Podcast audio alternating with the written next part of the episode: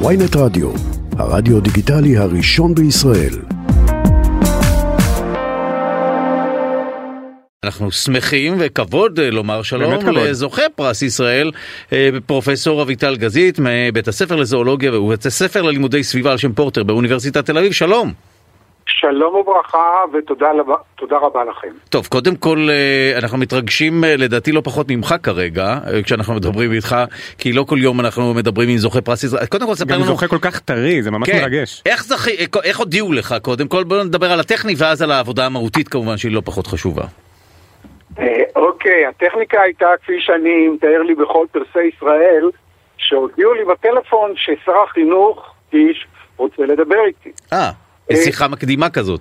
כן, שיחה מקדימה. אני, האמת, הופתעתי ונעלמתי דום לרגע, ולא הייתי בטוח באיזה הקשר הוא רוצה לדבר איתי. אה, אתה לא ידעת שעכשיו אולי יתקשרו? לא. וואלה. לא, אני לא ידעתי, אני גם לא ידעתי שהוגשתי כמועמד לפרס. אה, לא די. עכשיו אתה יודע מי הגיש אותך? עכשיו אני יודע, כן. אוקיי. אבל הוא דיבר, הוא בירך אותי יפה, וכן, נדהמתי.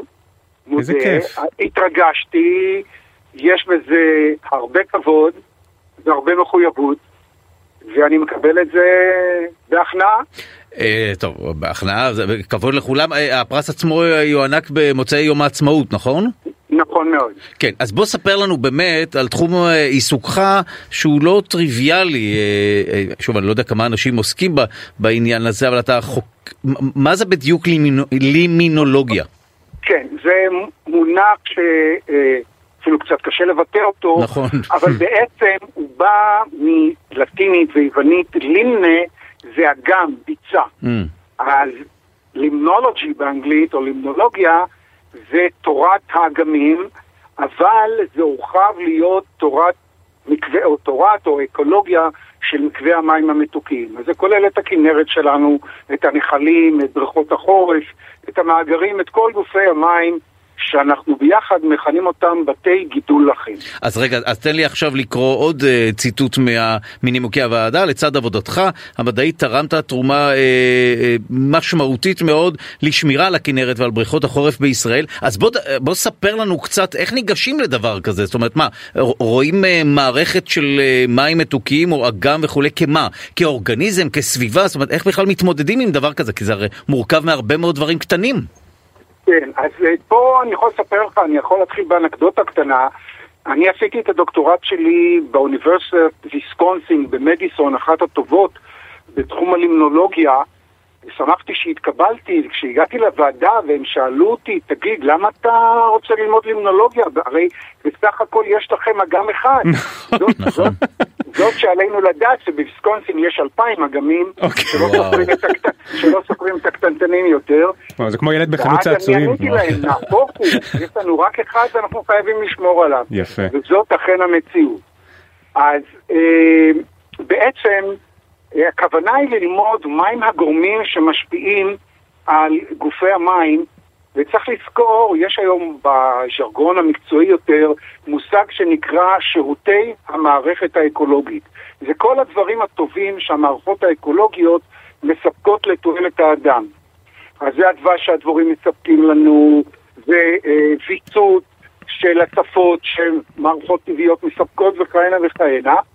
ואני אה, עסקתי בכנרת וזה אולי התרומה המרכזית שלי, בחשיפה של האזור הרדוד באגם שבדרך כלל, לא רק אצלנו, התעלמו ממנו, כי כשאתה מסתכל על האגם אתה לא מסתכל על המים שלרגליך, אתה מסתכל למרכז, למרחב, ומסתבר שהאזור הרדוד הזה, שנקרא ליטורל, הוא אה, האזור שבו מתרחשת הפעילות אה, כמעט הכי חשובה באגם, שם מתרבים הדגים.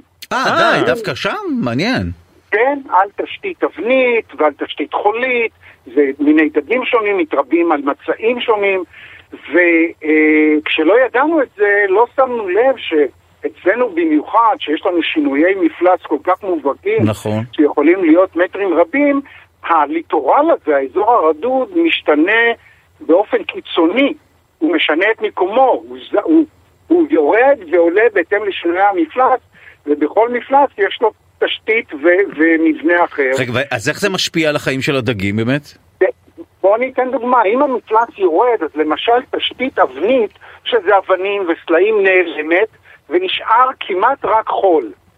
מי שנהנה מזה זה אמנונים, אמנונים דוגרים ב, אה, בין הצמחייה על תשתית חולית, והם המרוויחים הגדולים. רגע, אני אתרגם למאזיננו, המושט. כן, דג, נכון, כן, המושט. כן, המושטים ומיני אמנונים אחרים, אבל המושט זה דוגמה טובה. וכאשר המפלס עולה, עדיין יש תשתית חולית ואמנונים יכולים ליהנות, אבל פה נוספים אליהם למשל הלבנונים, או מה שקראנו הסרדין של הכנרת, שאולי לא רבים כל כך מכירים אותו, מכירים אותו מהשפרוטים ש... שמוכרים אה, בסופרמרקט, והם דג מרכזי מבחינה כמותית, זה הדג שמספרם הכי גדול באגם, והם חשובים מאוד לאקולוגיה של מערכת האגם, כי הם ניזונים על סרטנים קטנים, קטנים, ואלה ניזונים על אצות. אז הם, מי שמפקח על אה, כמה סרטנים יהיו, מבקר גם את כמות האצות, וכך נשמר האיזון של אה, מים, של איכות המים בכנרת. אז בעצם הליטורל, האזור הרדוד, יש לו תרומה מאוד חשובה לשמירת הבריאות של אגם הכנרת. טוב, זה, ו- אח, אה, זה אחת נשמע אה, גם מרתק וגם חשוב מאוד, אני משער שכמו שאמרת, לא הרבה אנשים אה, מכירים ויודעים לטפל במקווי מים בארץ, ולו כי אין הרבה נכון, נכון, להפתעתי, גם במקומות אחרים עם אגמים הרבה יותר גדולים, שביקרתי שם, הם נחשפו לראשונה על החשיבות הזה של האזור הרדוד ובאו אלינו ללמוד מה אנחנו כבר יודעים על אזור הליטורל, והיום הליטורל שלא נחקר בכלל בכנרת במשך הרבה שנים, אה, הפך להיות לנושא מרכזי. זאת עלינו לדעת שהכנרת הוא מהאגמים החמים הנחקרים ביותר בעולם. וואלה. מאז שנות ה-60 שהוקמה המעבדה לחקר הכנרת, יש שם מעבדה עם צוות נפלא שחוקרים את הכנרת, והליטורל היה בצד.